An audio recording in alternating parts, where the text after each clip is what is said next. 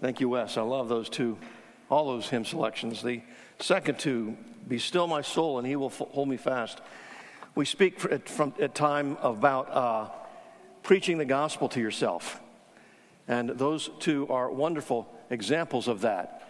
When I fear my faith will fail, He will hold me fast. And it recites the assurance of what Christ has done, that the great cost He paid for us, that we need not fear. Looking forward to His return, and be still my soul. The Lord's on your side. And as we go through the hardships and challenges of this life, realize who God is and what He's done for us, and that all that's now mysterious will be bright at last. So with those hymns in mind, please turn with me to Hebrews chapter 11. Hebrews chapter 11, and we'll be reading this evening of four verses, brief episodes in the history of Israel, demonstrating or illustrating faith. Hebrews chapter 11, verse 28 through 31. By faith, Moses, he kept the Passover and sprinkled the blood so that the destroyer of the firstborn might not touch him. By faith, the people crossed the Red Sea on dry land, but the Egyptians, when they attempted to do the same, were drowned. By faith, the walls of Jericho fell down after they'd been encircled for 7 days. By faith, Rahab the prostitute did not perish with those who were disobedient because she had given a friendly welcome to the spies.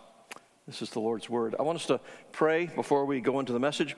And three choice servants of the Lord I want us to be praying for. First of all, this morning, Pastor Mark told you of Bob Dickey, who has heart surgery. We're not real sure exactly what the procedure will be yet, but that will be tomorrow morning. And then also Paul Washer from Heart Cry Ministries has had heart issues for quite some time. He's going to have bypass surgery tomorrow at 6 o'clock in the morning in North Carolina. So I want to pray for Paul. And then found out today that our dear brother Conrad Mbewe lost his 31-year-old son, Mwansa. He had an aneurysm a couple of days ago and had surgery for it and never woke up, my understanding. But a godly young man, heavily involved in the ministry of the African Christian University, and a faithful warrior taken home far too early. So we want to pray for these dear men and their families in these days. Let's bow in prayer. Father, we thank you for the faith that is manifested in these heroes that we are reading of in Hebrews 11. And Lord, as we come to times of trial and sorrow of dear saints, we pray that you would give them such faith to rest in you and to find you to be their strength and their sustenance. We pray for Bob Dickey, Lord, that you would calm his heart and that you'd give the surgeons wisdom to know exactly what procedures need to be done to resolve the issues at hand. And we pray that you would give him a very speedy and complete recovery. We pray also for Paul Washer. Lord, thank you for his faithful service and ministry and the way he touches lives around the world through Heart Cry Ministries. And we ask that you would uphold our brother, that you would cause the surgery to go very well, and that you would give him many, many more years of fruitful service in the kingdom of Christ. Father, we pray also for Conrad, and how we pray, Lord, that you would comfort our brother in this time of great loss and sorrow. You tell us that we need not mourn as those who have no hope, and we have a great hope that his dear son is with you. But Father, Conrad and his wife and his daughter-in-law, who's lost her husband now, we know that their sorrow must be great. The hole that is left in their lives is immense. So we pray that you would comfort them, that you would draw near to them, and Lord, help as families, help their church family to surround them with the love and the kindness and the mercy of Christ. Would you show them more and more the reality that you are the God of all comfort who comforts us in all of our afflictions. We pray this in Jesus' precious name. Amen. Well, the title of the message this evening is Overcoming Faith. Now, that's not... It's overcoming is the description of faith. It's not we need to somehow overcome faith. That's not what we're saying at all. But it's faith that trusts God and therefore overcomes the challenges and dangers that we may face in this life. And so we're going to look at four episodes where the people of God, in each episode, they actually faced mortal danger. Their lives were in danger. And yet, by faith, in that sense, they overcame. So we'll look at Moses. We'll look at the children of Israel. And then we'll also look at Rahab and how they trusted the Lord. They did not see on the front end how is God going to deliver them. They trusted him. And as Tom Schreiner said, faith came first and deliverance later. And that's a lesson to us that we must walk by faith and not by sight. If we say, God, I won't trust you until I see exactly what you're going to do, we're not going to really trust him at all. So we must, like them, learn to walk by faith. So 4 points going with each of the verses, each of the episodes. By faith, Moses and the Israelites kept the Passover. By faith, Moses led the Israelites across the Red Sea. By faith, Israel defeated Jericho. And then finally, by faith, Rahab protected the Hebrew spies and was delivered herself. And the common thread, as I said a moment ago, is in each case, they were facing mortal danger. But they believed God, they did what he instructed them to do, and he delivered them. So let's look first of all at, by faith, Moses kept the Passover. Verse 28, again we read, by faith he kept the Passover and sprinkled the blood so that the destroyer of the firstborn might not touch them. Now, just briefly, the background of this story, you recall, is Moses had been sent by God to go before Pharaoh with a message. The Lord says, let my people go. Now, this wasn't Moses' message. Moses was not issuing a demand of Pharaoh. It was God's messenger.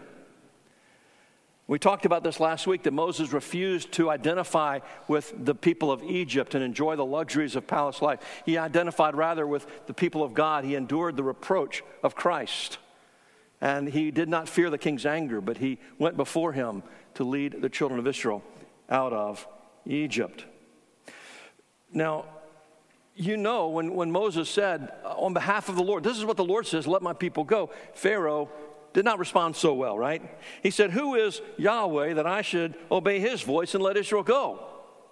I do not know Yahweh, and moreover, I will not let Israel go. Notice he doesn't say, who are you, Moses? He says, who is Yahweh? He realizes who Moses is speaking for. Now, again, Pharaoh worshipped all these false gods of Egypt. And he had the mistaken notion that his gods were more powerful than the one true God, Yahweh. And so the next 8 chapters in Exodus, we read of plague after plague after plague, God's answer to Pharaoh's challenge. Who is the Lord? I'll show you. And we have one horrific plague, each one more severe than the previous one. Now, Dan pointed out last Sunday when he preached that these plagues corresponded to the false gods of Egypt, as if to say, you think your god of the Nile is powerful? Let me show you. You think this god is powerful? Let me show you. And over, Yahweh demonstrated that he is greater than all of the gods of Egypt. He is God, and there is no other. So 9 times God afflicted with the Egyptians with terrible suffering. 9 times Pharaoh relented and said, okay, that's enough. I will let the Hebrews go. And then 9 times, as soon as the plague subsided, he hardened his heart, or in a judicial hardening, God hardened his heart. And he refused to let them go, so God sent the 10th plague, which was worse than all the other 9 put together. It was the plague of the death angel, or as we read in Hebrews 11, the destroyer of the firstborn. And again, it's a familiar story. Most of you know this story.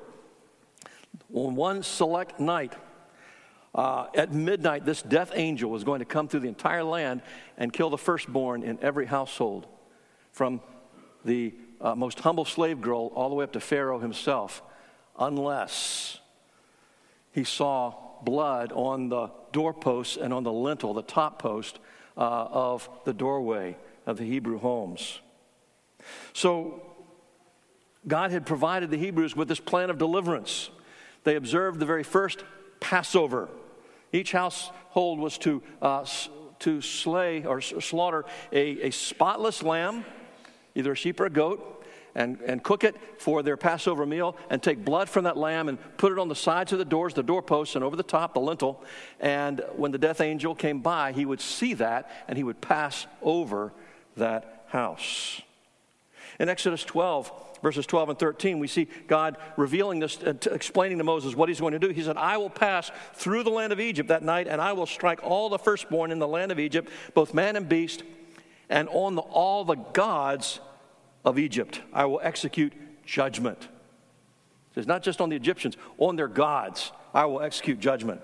I am Yahweh. The blood shall be a sign for you on the houses where you are. And when I see the blood, I will pass over you, and no plague will befall you to destroy you when I strike the land of Egypt. That was God's instruction. And so Moses went and delivered that instruction to the people of Israel. And just as God promised, the death angel came, and he killed the firstborn of every Egyptian household. But the Hebrews, they all heard the promise. They all heard the instructions. They obeyed God's command, and they did what he said, and the death angel, the destroyer, passed over their homes. Their children were spared. That plague broke Pharaoh's resistance. It was like, enough, okay. And the people of Egypt went to the Israelites and begged them, just leave. Here's some stuff. And they gave them gold and silver and jewels. And it's interesting, where did they get all of the riches that they used to build the tabernacle? Or the golden calf, for that matter. They were slaves. Egypt said, here, plunder us. Just take it and go. It's important we recognize at this point that the Passover lamb prefigures, in the Old Testament, prefigures what we read in the New Testament of the Lord Jesus Christ, that he is the one who has given his life, his blood was shed to deliver us from our sins and from the wrath of God, which corresponds to the death angel. And so we have this beautiful picture that we have been protected by the blood of Christ, and he has passed over us. John, in chapter 129, John the Baptist sees the Lord Jesus coming and says, behold, the Lamb of God who takes away the sin of the world. Peter tells us in 1 Peter 1, 18 and 19, he says, you were ransomed from the futile ways inherited from your forefathers, not with perishable things such as silver or gold, but with the precious blood of Christ, like that of a lamb without blemish or spot. He's referring to the Passover lamb. And in fact, Paul even calls Christ in 1 Corinthians 5:7, Christ is our Passover lamb, and he has been sacrificed for us. Now, I've spoken with Christians before who say, why don't we still observe the Passover? Why is that not part of our regular church year? Well, the answer is because the Passover was pointing forward to the death of Jesus, and now he himself has instituted for us the Lord's Supper, which points back to his death. And so the Passover prefigures Christ's death, burial, resurrection, and our deliverance from sin. And the Lord's table corresponds to the Passover, and it tells us of the body and blood of Christ given for us. So I want you to consider for a moment the faith of these Hebrews. Imagine two fathers. This is actually a little vignette that was written by D.A. Carson. A hypothetical conversation. He says this. He says, picture two Jews by the name of Smith and Brown, which of course are very Jewish names. The day before the first Passover, they're having a little discussion in the land of Goshen, and Smith says to Brown, boy, are you a little nervous about what's going to happen tonight? Brown says, well, God told us what to do through his servant Moses. You don't have to be nervous. Haven't you slaughtered the lamb and daubed the two doorposts with blood, put the blood on the lintel? Haven't you done that? You're all ready and packed to go. You're going to eat their whole Passover meal with your family? And Smith says, well, of course, I've done that, but I'm not stupid, but it's still pretty scary when you think of all the things that have happened around here recently. You know, flies and river turning to blood. It's pretty awful. And now there's a threat of the firstborn being killed. It's all right for you. You have three sons. I've only got one, and I love my Charlie, and the angel of death is passing through tonight. I know what God says. I put the blood there. But it's pretty scary, and I'll be glad when this night is over. Well, his friend responds, bring it on. I trust the promises of God. So that night, the death angel, swept through the land. Which man lost his son? Neither one.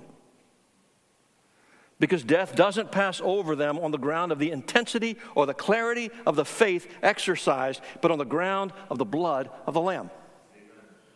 It's not how strong and robust your faith is that matters. It's how faithful the God is whom you trust. It is his faithfulness and not simply our faith that is the most important ingredient in this transaction. Faith means that we take God at his word, and taking him at his word, we do what he says. We run to Christ, we repent of our sins, and we trust in the Lord Jesus. And even though we may have doubts, even though we may have fears, when I fear my faith may fail, he will hold me fast. In spite of lingering guilt or shame, he'll hold me fast. Our hope and our trust is not in us. It is entirely in the Lord Jesus Christ. Not even our ability to believe him enough, but in his faithfulness to complete that which he has begun. Over and over we've said this, and we need to keep saying it. It's not the size or robustness of our faith. It's the faithfulness of our God.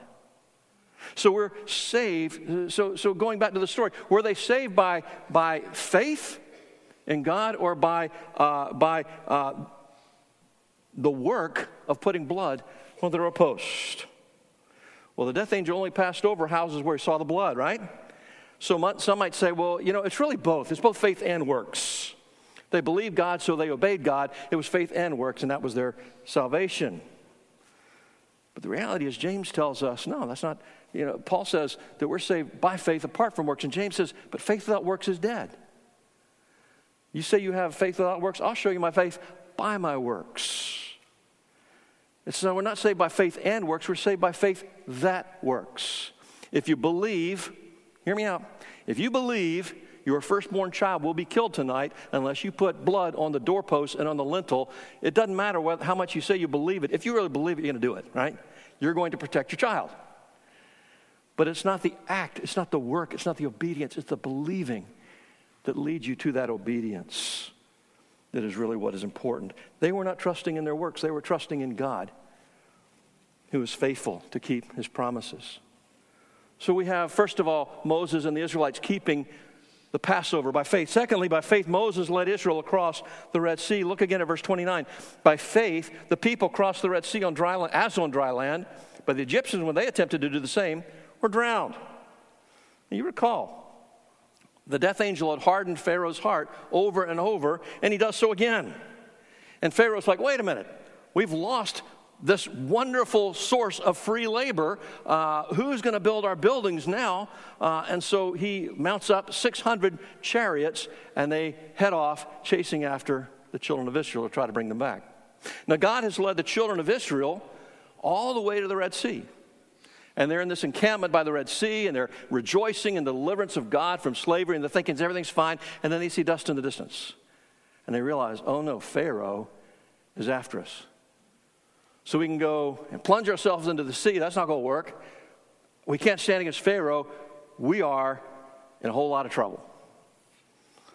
And in fact, panic broke out. And if you go back and read the Exodus account, it's not very favorable in describing their reaction. It tells us that they feared greatly. They cried out to the Lord, which that's good enough so far. But then this is what they said to Moses. Exodus 14, 11, and 12. They said to Moses, is it because there are no graves in Egypt that you've taken us out away to die in the wilderness? Not only they resort to unbelief, but sarcasm. I mean, how sad is that? What have you done to us in bringing us out of Egypt? Is not this what we said to you in Egypt? Leave us alone that we may serve the Egyptians, for it would have been better for us to serve the Egyptians than to die in the wilderness.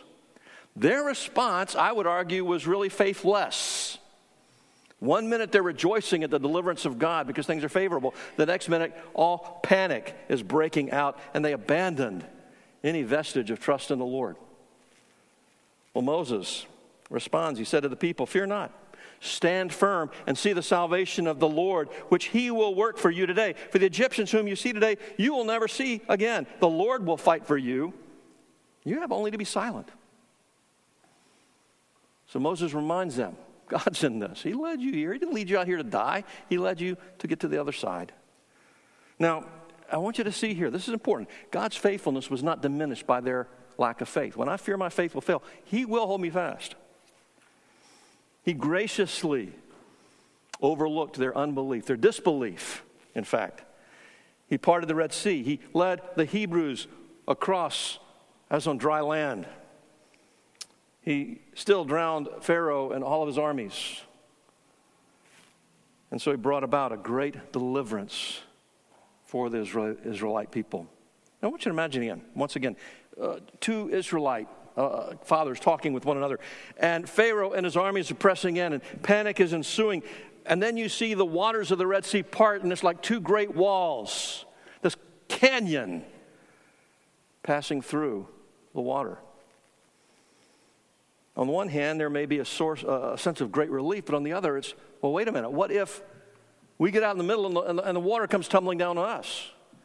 And you can imagine a million what ifs. What if this? What if that? And all these what ifs that would undercut our faith. It still took faith for them to follow Moses. It took faith for them to believe Yahweh and go where he told them to go. Now, it wasn't their faith that parted the Red Sea. It doesn't say that here. Their faith did not part the Red Sea. God parted the Red Sea. But their faith enabled them to go where the Lord told them to go. And it wasn't because their faith was particularly strong. It wasn't. But it was because God is ever faithful. The third example, the third illustration of faith that we find here in Exodus or Hebrews 11 is in verse 30, where by faith Israel defeats Jericho. Verse 30, by faith the walls of Jericho fell down after they'd been encircled for 7 days. Now, it's important that we understand that Jericho actually posed a genuine threat to the people of God. It was 5 miles across the Jordan River, right at the very entrance into Palestine. So if they're going to go into the Promised Land and take it as God commanded, they have to deal with Jericho. It was a nearly impregnable fortress. 40 years earlier, when the Lord sent, or when Moses sent spies into the land to scout out the land, they came back and said, we were like grasshoppers to them. And the first people they saw were those of Jericho. And so they were awed and they were intimidated by the show of power that was there. It was an imposing fortress. But the Lord said to Joshua, I have given Jericho into your hands. All Israel has to do is march around the city. For 6 days, all of your soldiers, first the 7 priests, each having a ram's horn, a trumpet. And then they lead the way with the Ark of the Covenant behind them. And then all the soldiers march all the way around the city 6 times, silently. And on the 7th day, they march around 7 times. And after they marched around 7 times, the 7 priests blow the trumpets nice and loud, and then all of the soldiers let out this loud shout. And the Lord said, when you do that, the walls will fall flat. Now, think how bizarre that plan of attack sounds. I remember as a kid, some of you might know this song. My dad would always sing frequently sing this spiritual, Joshua fit the battle of Jericho and the walls come tumbling down. Some of y'all may remember that. Now, we know that's how the story ended. We know that's what the Lord said he would do, and he did it. But imagine that you're an Israelite soldier, and you've been marching around day 3, day 4, and you're going, why are we doing this? What is this accomplishing? See, they'd seen God deliver other enemies into their hands already, but they had to go out and they had to fight. They had to take sword in hand and go to battle with the Amorites, the kings of the Amorites, and they defeated them. And they end up inhabiting their cities for much of the time. They had to wait until the next generation was able to enter into the Promised Land. But they had to fight those battles. The Lord gave them the victory, but they had to fight those battles. Victory's wasn't handed to them, but here in Jericho, the Lord says, I'm going to hand you this victory. You just be silent. I'll take care of it until it's time to shout. But even though this battle plan defied all human reason, they obeyed by faith. And we know that God did exactly what he promised he would do. On the 7th day, the army marched around 7 times. The priests blew the trumpets. The men shouted a great shout. The walls of the city fell flat. The Jewish soldiers then stormed the city and put to the sword everyone who lived there except one family, one household, Rahab and her household and her father's household. And that's the fourth point of this text this evening. Verse 31, by faith Rahab protected the Hebrew spies. We read, by faith Rahab the prostitute did not perish with those who were disobedient because she had given a friendly welcome to the spies. Now, again, Joshua, before they crossed over the Jordan River, Joshua sent a couple of spies in. And he said, go check out the land, especially the city of Jericho. So they entered the city, and it tells us they lodged in the home of this prostitute named Rahab. And you might say, well, why did they do that? And the answer is, I don't know. The Bible doesn't tell us. We don't need to guess. But they secretly entered the city, but the king somehow found out they were there. Word got to the king, there are Jewish spies amongst us. And they're at the home of Rahab. And so she ushered them up to the roof, and she hid them under some flax sheaves. And when the soldiers came and said, where are the spies? We know they're here. She said, well, you know, they were here. I wasn't exactly sure who they were, but when the city gates were getting ready to close, they took off. But if you hurry, you might catch them. And so in doing that, she saved their lives. She spared them that they might fulfill their mission. Now, there's an ethical question here that many people like to ask. Is it okay that Rahab told a lie? Some say, well, she was commended for her faith, but she was not commended for her lie. It's just like the Hebrew midwives when Pharaoh said, if a baby boy is born, you're to kill it. And they came and they said to Pharaoh, I'm sorry, but the women are vigorous and they have their babies before we get there. We need to be careful about simplistic answers to complex questions. You know, the Bible says, putting aside falsehood, speak the truth to one another or to your neighbor, for you're members of one another. Well, does this apply in this particular situation? She's not bearing false witness against anybody. She's seeking to preserve their lives. And you need to think about this. If they had come in and said, we're going to arrest these men, and she had defended them with a sword and said, over my dead body, would she have been justified in resorting to violence to protect their lives? Most of us would say, well, yeah, of course. So I can kill someone who wants to do harm to someone in my house, but I can't lie to them. That seems a little odd. See, war is a complicated thing. There are things that happen in wartime that are considered heroic that would be criminal other times. You don't go killing people. But in war, there's a reason and a necessity to do so.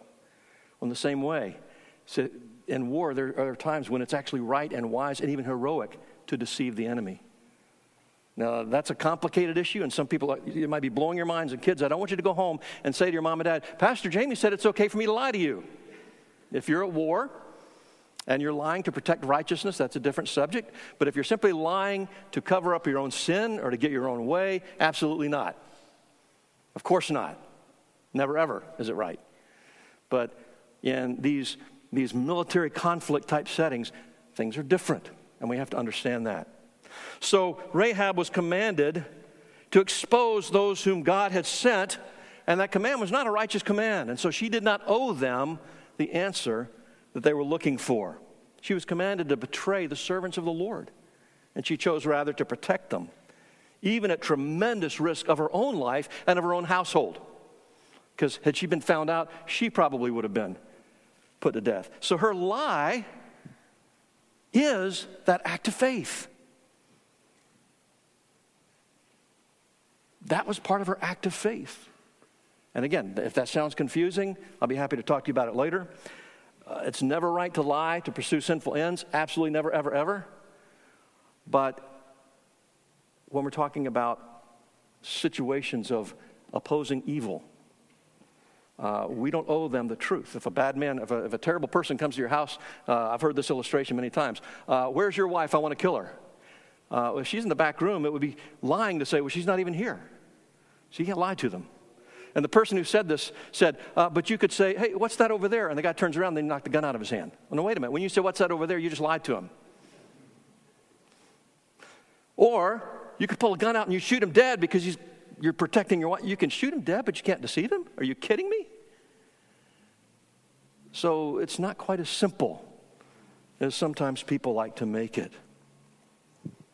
If the cause is just, it's legitimate for those spies to go undercover and to deceive their enemy. If they walked out into the middle of the street and said, we're here on a mission from God to spy out your land, that wouldn't have lasted very long. It wouldn't have gone very well, right? But I want you to pay attention. After the soldiers have left, what does Rahab say to the Hebrew spies? Because this is very important. Turn with me to Joshua chapter 2, if you would. Joshua chapter 2. She goes back up on the roof and she speaks to these men in verse 9. Before the men lay down, she came up to them on the roof. That's verse 8. And verse 9, she said to the men, I know the Lord Yahweh has given you the land, and that the fear of you has fallen on us, and all the inhabitants of the land melt away before you. For we have heard how the Lord dried up the water of the Red Sea before you when you came out of Egypt, and what you did to the two kings of the Amorites who were beyond the Jordan, to Sihon and Og, whom you devoted to destruction. And as soon as we heard it, our hearts melted, And there was no spirit left in any man because of you. For the Lord your God, he is God in the heavens above and on the earth beneath. Just think about that. A pagan prostitute who's never been taught a single word of Scripture knows Yahweh, your God, is God in the heavens and on the earth. And none can stand before him. Her faith was greater than that of the Israelites in many places, amazingly. Now, what does she say? She says, I know that Yahweh's given you the land. We know that. The word's gotten out. There's implicit in that statement that Yahweh is the one true God. He's real. Secondly, she says, fear has gripped the inhabitants of Jericho because we heard the mighty things that God has done on your behalf, and he's going to deliver... He's delivered all these others to you, and we recognize that we're next. And so again, she affirms that Yahweh is the God in heavens above and on the earth beneath. And then, if you read the subsequent verses, you see that she's asking them, please, would you deal kindly with me? I have helped you, now would you help me? Would you spare me and my father's household when you attack this city? You know, it's interesting, the rest of the city of Jericho had a very different response, didn't they? They knew what she knew. They knew that the people of God were coming and that they were going to be in a world of hurt. And so they boarded up their walls. They sought to make the fortress as impregnable as they possibly could, as if that could somehow help. And they rejected and resisted the God who is the God of the heaven above and the earth below, who has all power in heaven and earth, and who is determined to deliver his people. So instead of turning to Yahweh, instead of seeking his mercy, instead of welcoming the people and saying, how can we make your entry into the land more smooth? Can we be part of you? They bolted the doors. They tried to resist. And it really exposes the utter folly of unbelief. How many people hear the gospel? They know the truth. They know that those who reject the Lord are under his judgment. They know if you sow to the flesh, from the flesh you will reap corruption. You know that. You hear it. And yet somehow you think, I can skate along unscathed. I can beat the system. I can go my own way and avoid the consequences. I can sow to the wind and pray for a crop failure. How foolish that is. Because whatever God says he's going to do, he's going to do that. And so for these in Jericho, resistance is pointless. It's sheer folly to resist. And yet that's exactly what they did. And again, that just reveals the futility and the foolishness of unbelief. But Rahab recognized that folly. She recognized who God is, what he's going to do, and she cast her lot with the people of God and asked for mercy. And God was faithful to Rahab. When the walls fell and the soldiers stormed the city, those two spies came back to her house, and they gathered her and her father's household up, and they brought them out to the people of God. And they actually included them in the Jewish community. And incredibly, that's not the end of the story. Rahab marries a Jewish man. Now, ordinarily, they're not supposed to intermarry with pagans, but she's not a pagan anymore. She has put her faith in the one true God. She has cast her lot with the people of God, and now she has joined the Jewish community and even is a wife and a mother. And God graciously gives her birth, or allows her to give birth, to a baby boy named Boaz. You know the name Boaz. He married Ruth, who was also a foreigner, a Moabitess widow who comes to join the people of God with her mother-in-law, Naomi. Boaz married Ruth, and they had a son, and he had a son, and he had a son. They were great-grandparents to King David in the line of Messiah. And if you go to Matthew chapter 1 and you read that genealogy of the Lord Jesus, you'll see two women's names, Ruth, the Moabitess, and Rahab, the prostitute.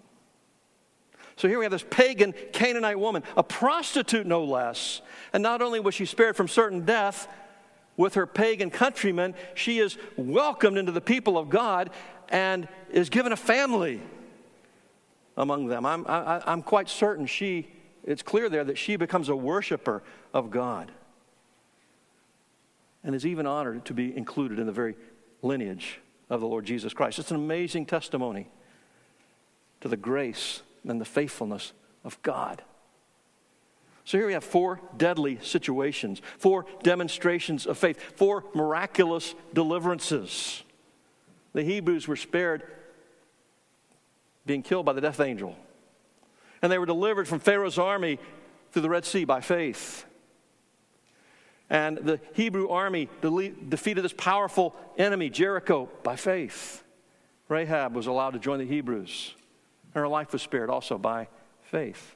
So as we prepare our hearts for the Lord's table in just a moment, I want to make a few final applications. First of all, in many cases in Hebrews 11, really all the cases in Hebrews 11, the writer doesn't mention the failures of these Old Testament saints. And there were many. And we can read in the Old Testament accounts and we see the panic and the unbelief, the disbelief of the Jews before they crossed the Red Sea. And yet, the writer commends their faith. And that's a great encouragement, because you and I, we can focus on our failures, and they are many. We have an accuser who constantly accuses us, smites our consciences, and he doesn't have to make stuff up. You know, it's amazing. Satan will tempt you and seduce you and tell you it's no big deal. You can sin now and repent later, just one more time, and all these devices he uses, and it's okay, and nobody will find out, and all these reasons to lower your fences, and then you finally compromise, you give in, and then he begins to pummel you with accusations. What kind of Christian do you think you are? You're probably not even a Christian. And he just goes on and on and on. He's the accuser, and it can wear us out. What we see here in Hebrews 11 is that God is rich in mercy. He commends the faith of faltering saints because they trusted a faithful God who's rich in mercy, who's abundant in his steadfast love. That's not a license to be careless about holiness. When we get to chapter 12, we'll read in verse 14, "Strive for holiness, without which no one will see the Lord." Holiness is essential to Christian life. It's an essential fruit of genuine faith. But our faith is not going to be perfect in this life. And that's a great encouragement to trust in the Lord and not in our own ability. The great lesson here is not the size of our faith, or the vitality or the robustness of our faith. It's the faithfulness of God who keeps his promises. You just think over the last week. How'd you do? How was your week? Does it remind you that I really need God's grace every single day? I need to remind myself, 1 John 1:9 says, if we confess our sins, he's faithful and just to forgive us our sins and cleanse us of all unrighteousness. Faithful to forgive, yes, just, because he paid for it. In fact, in 1 John 2:2, it says, if anyone sins, we have an advocate before the Father, Jesus, the righteous, who is the propitiation for our sins. He's just because he's paid for them. He doesn't plead a technicality. Before the bar of God's justice, he pleads his own shed blood and his perfect righteousness. A third thing I want you to see about these four groups of people: they walked by faith, not by sight. Faith is conviction of things not seen. And they didn't see how God was going to deliver them. They simply did the next thing that God told them to do. And as Schreiner said, faith came first, then the deliverance. So we walk by faith, not by sight. And then finally, just remember, as we approach the table in a moment, this Lord's table is the New Testament fulfillment of the Passover. The bread is a symbol of the body of the Lord Jesus Christ that was broken for us. The cup is a symbol of his blood that was shed for us. The blood of the Lamb sprinkled on the doorpost and on the lintel. His blood covers us, shields us from the wrath of God, purifies us, that we are called righteous before our God. Pastor Mark mentioned this morning that some have used the term for justification as just as if I never sinned. But the gospel is better than that. It's really just as if I'd always been perfectly righteous, which only Jesus has. I love the acronym GRACE, Grace, God's riches at Christ's expense, except I like to change the R. It's God's righteousness at Christ's expense.